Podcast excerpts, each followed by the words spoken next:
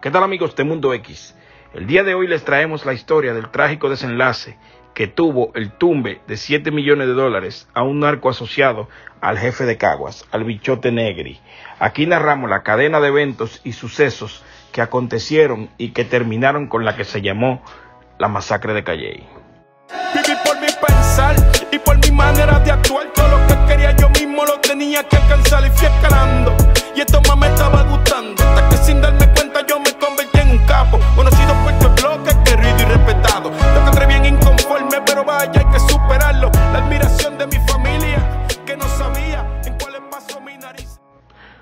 Comienza en el residencial Gautier Benítez. El grupo que domina el tráfico en la ciudad de Caguas es dirigido por el jefe de jefes, Edsel Torres Gómez, mejor conocido como Negri. El que narra la historia es su ex socio, quien se volvió testigo cooperante, o sea, Chota, conocido en el bajo mundo como Prieto Capota. Era uno de los brazos derechos de Negri. Pero en ese tiempo había un problema entre Negri y un traficante llamado Ángel Luis Castro Alifonsi quien también pertenecía al bajo mundo. Alifonsi vivía en la zona de Gurabo. Según lo que cuenta un testigo que está cooperando, de nombre Jesús Carrasquillo, quien confirmó que era ex adicto y muy amigo del bichote Castro Alifonso. La fecha es alrededor de cuatro semanas antes del suceso.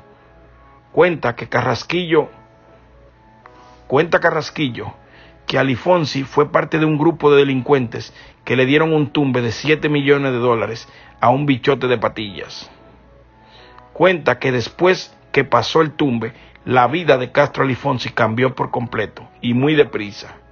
Cuentan que se compró tres vehículos deportivos Chevrolet Corvette. También adquirió una casa, una finca, dos motoras y una gran cantidad de prendas. Con respecto a las joyas adquiridas, destaca una cadena de oro extremadamente gorda que llamaba mucho la atención. El amigo de Alifonsi, que también vivía en la zona de Gurabo, también salió beneficiado con los obsequios que su amigo les regaló. Comenta que en una ocasión se lo llevó desde el miércoles hasta el lunes para un hotel cinco estrellas de Ponce y que Castro Alifonsi no dejó que él pagara nada, él lo cubrió todo. Lo que ellos no sabían era que los 7 millones de dólares tumbados al bichote de patillas eran en realidad del jefe de jefes, Negri, y de la manera que Alifonso andaba derrochando el dinero a los pocos días de haberse consumado el robo, puso a Negri a desconfiar y llegó a la conclusión de que había sido Alifonso, ya dando el tumbe, y se reunió con su banda para planificar la venganza.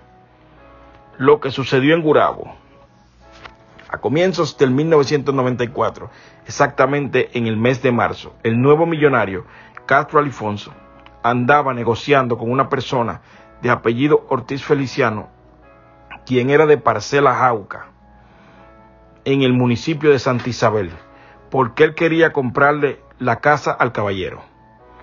Alifonso andaba con alias Coco, de nombre José Manuel Alamo, quien era el que le lavaba los carros, pero también era su amigo y siempre acompañaba a Castro Alifonso en sus actividades. El 13 de marzo del 94, Alifonso en compañía de Coco llegó a la casa de Ortiz para cerrar la compra de la casa, todo en efectivo. Después del negocio, el ex dueño de la casa, Ortiz, se fue del lugar con Alifonso para buscar las escrituras. Andaba un muchacho vecino de nombre Edison Marrero Vázquez, quien partió con el grupo en un deportivo Mustang rojo, 5 litros, que también era de Alifonso. El grupo visitó a Ledo, José Luis Velázquez Ruiz, en Gurabo. En dicho lugar iban a negociar la propiedad aproximadamente a las 3 de la tarde. Se fueron a sus respectivas casas. Al terminar la venta de la propiedad, ese grupo se dirigió a casa de Carrasquillo, en Villa Alegre, municipio de Gurabo. Conducía Coco, parqueando en el pavimento de la propiedad el carro Mustang en el que andaba. Se desmontaron del vehículo y le vocearon a una señora que se llamaba Nena, la señora que vivía al lado de la propiedad y cuyo nombre de pila era María Carmen. La nena se dirigió a su encuentro.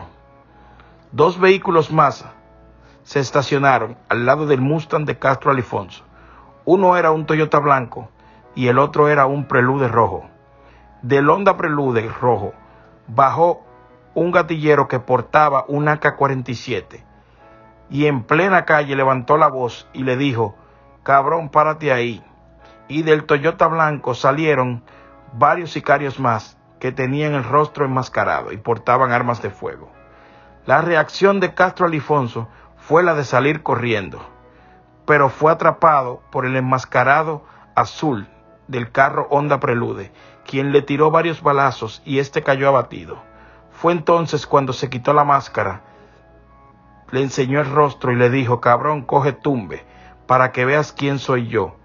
Y en ese instante le borró la cara con el AK. Y ahí terminaron los días de Castro Alifonso. Mientras que los atacantes, por la fuerza, secuestraron a los que iban en el carro de Castro Alifonso y los montaron en el Honda Prelude rojo, le dieron golpes, bofetadas, jalones de pelo y los amenazaban con asesinarlos si no se subían al carro. En ese secuestro se encontraba la nena, quien estaba atemorizada ante lo sucedido, pero los atacantes le aseguraron que a ella no la matarían. Todos los vehículos salieron de la escena del crimen, con las víctimas secuestradas. Quien atacó a Castro Alifonso olvidó la máscara azul en el suelo. Al despejarse aquel escenario de sus agresores rápidamente, después de ver que ya no había nadie que amenazara su seguridad, Carrasquillo abrió la puerta de su casa y salió con un pañuelo negro y tapó el rostro desfigurado de Castro Alifonso. Carrasquillo, quien vio todo lo sucedido desde una ventana de su casa, además otros testigos fueron la vecina llamada la nena y otro vecino llamado Juan González, que le decían el luchador. Todos vivían en los alrededores de la casa donde sucedió el hecho. Otro testigo ocular fue José Hernández, quien era policía. Este observó todo desde su casa, subiéndose por unas escaleras que estaban en construcción. Este agente policial fue testigo además de los disparos, de los golpes que le fueron propinados a los vecinos que se llevaron a la fuerza. Se supo que la nena, después de ser liberada, dejó el país al otro día.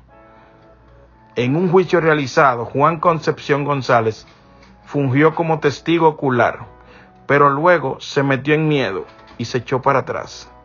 Aunque el Ministerio Público lo presentó como un testigo problemático, Juan Concepción, quien era en una primera investigación, señaló al culpable, pero después al parecer cogió miedo y dijo que no, que él no vio quién disparó porque estaba muy lejos. Los hechos de Cagua. Luis Colón Méndez, supuestamente, cuando ocurrieron los conflictos en Cagua, ya traficaba polvo blanco para la ganga que era asociada a la ganga de Negri, conocido mejor como Cano Newton. Ese día que ocurrieron los hechos, Cano Newton estaba haciendo negocios en el edificio 45 residencial Gautier Benítez. Estos colindaban con los edificios 5 y 46. Cano Newton entraba cuando quería, pues una simple cadena era la seguridad, y éste entraba sin pedir permiso. Cano Newton se acerca al residencial a primera hora del día en su Oldsmobile color vino de dos puertas. A su lado había un carro que le habían desvalijado. Más atrás se apareció Negri en un vehículo deportivo color crema. Inmediatamente salió del vehículo y fue a, conversar con Héctor Ayala Adorno, perteneciente a la ganga, quien era apodado como Cano Canry, el cual desmontó de su vehículo dos armas AK-47, uniéndose al grupo otro miembro conocido como Tony, quien anunció lo que se avecinaba para que todas las personas que vivían en los apartamentos rápidamente se encerraran. Allí, además, hacía acto de presencia Ángel Luis Coto, alias Peseta, Ángel Rodríguez Rivera, alias Chungo, Luis Rivera Newton, alias Luis el Mono, Eli el Sapo y Cheo el Gallero, todos pertenecientes a la banda de Negri. Un momento después, algunos de ellos se marcharon. Solo permaneció en el negocio Cano Newton, quien se quedó vendiendo polvo blanco. Un testigo ocular del hecho fue un tal William, quien tenía cargos policiales por porte de armas, y su esposa. Estos residían en el edificio 46. Además, ese día en el residencial estaba una señora que era confidente de la policía, la cual se llamaba Nilda. Esta estaba allá saldando una deuda económica que le debía una persona, la cual no encontró a esa persona que le debía en el edificio que estaba residiendo y la encontró en el edificio 43. Y la señora Matilda, a quien ella le tenía que hacer un pago, le comentó que algo grande iba a pasar en ese edificio, que saliera rápidamente. Pero que Nilda decidió llevar a la señora Matilda a la casa de su nieta para que fuera protegida. Además, protegieron a las niñas ocultándolas en una habitación. Sin embargo, Nilda Díaz observó lo ocurrido por un huequito de la ventana. Al lugar se presentaron tres vehículos. Colón Méndez entró como Pedro por su casa, quitó la cadena de seguridad y pasó al residencial. Allí estaban Chungo, Luis el Mono y Cano Canry. Se unieron más miembros de la ganga, incluyendo a Negri, Luis Rosado Jiménez, alias Hulk, Eddie López Colón, alias Fish, Aluminio y Ricky el Gringuito, entre otros. Un total de 20 gangueros armados. Los vecinos que observaban lo sucedido desde sus apartamentos por las rejas que dejaban en la ventana vieron cómo tres individuos fueron desmontados de un carro prelude rojo. Describen a uno de ellos de color blanco y de estatura baja, con el pelo pintado de castaño y un poco gordito, el cual lo sacaron del baúl entre Cano y entre Cano Newton y Cano Canry. Los mismos describen a la segunda víctima un poco más alta, de tez morena. Su pelo era crespo, en forma de afro, y este era más delgado. Este era golpeado a puñetazos por chungo, además de patadas, palos y golpes con las armas, deformando el rostro de sus víctimas. De acuerdo a los vecinos, Negri les reclamaba que buscaran el dinero y que si no aparecía los quemarían vivos en ese mismo momento y ordenó que le trajeran un galón de gasolina, siendo buscado por sus asociados Tony y Richie Gringuito. Con la gasolina se la dieron a beber a sus víctimas. Al caer la tarde apareció uno de los clientes de Negri llamado Edgar Piñero, pero a este Negri le dio una bolsa de cocaína y 200 dólares. Mientras Edgar Piñero estuvo con Negri, se percató que tres personas ensangrentadas se encontraban en un vehículo. Allí mismo observó un alicate que usaron para arrancarle las uñas a sus víctimas. A pesar de todo lo ocurrido, aún seguían con vida. Negri le ofreció tres mil dólares para que se deshiciera de las víctimas, pero éste se negó. En la nochecita todos los miembros de la ganga, luego que se, se deshicieron de los cuerpos, volvieron al residencial. Allí se mostraban lo que le habían quitado a las víctimas, entre ellos una cadena grande de San Lázaro. El carro Honda Prelude lo hicieron cenizas por Calley, con sus tres víctimas incluidas. Esto fue lo que reportó la prensa local. La policía protegió a los testigos para que pudieran declarar en el juicio los hechos de Calley. El señor Misael Rivera Flores vivía en la culebra de Calley y observó un vehículo Honda Prelude rojo que viajaba por la carretera 736. Este declaró que el conductor iba vestido con un poloche color blanco tras el prelude venían a gran velocidad un pick-up negro y otro carro color crema. Los cuerpos calcinados fueron hallados por los agentes policiales. Los mismos tenían evidencia física de lo sucedido. A los cuerpos le realizaron la autopsia. Se declaró que el fallecimiento de Edison Marrero, como no tenía órganos debido a las quemaduras, apenas un pulmón, tenía muchas fracturas en la cabeza y en el estudio toxicológico habían consumido cocaína en sus diferentes versiones. Se declaró que el fallecimiento de José Manuel Díaz, alias Coco, fue por un trauma cerebral, calcinamiento y daba positivo a cocaína y alcohol. Se declaró que el fallecimiento de Carlos Ortiz Feliciano fue un trauma cerebral, amputaciones de sus miembros por causa del fuego y este sí tenía sus órganos. Además, se le practicó una autopsia a Castro Alifonso, quien se declaró de que su fallecimiento se debió a las nueve balas que le atravesaron sus órganos. Durante el velorio de Castro Alifonso le fue obsequiada una corona con un mensaje que citaba lo siguiente, recuerdos de cinco litros. Pero el mensaje fue quitado antes de ponerlo en el velorio el juicio contra el apelante fueron acusados 10 personas por los homicidios y atrocidades ocurridas aquel día, entre los que se encontraban el Negri, Cano Newton, Cano Canry, Peseta, Hulk, Luis el Mono, Fish, Chungo y Tony. Este juicio fue cubierto por todos los medios de comunicación, quienes se hicieron eco de estas atrocidades, en donde acusaron todos al Negri, a Cano Newton, a Edwin López Colón y a Luis Rosado Jiménez. Los titulares que usaban los periódicos de la época eran algunos como los asesinatos de un narcoterrorista. Narcotesoro deja estela de sangre. Negri se deshace de la oposición.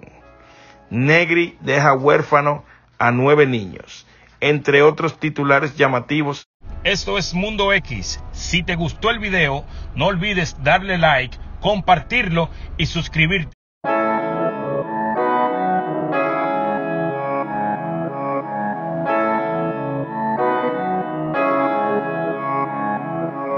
Este tema está dedicado para tantas personas confinadas que hay.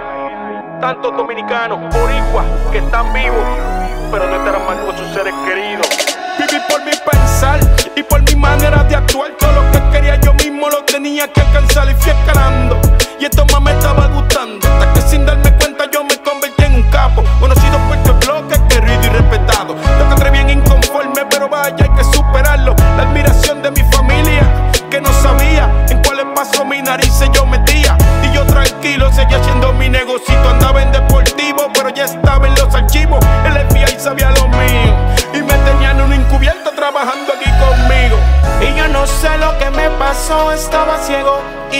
a mí me cambió.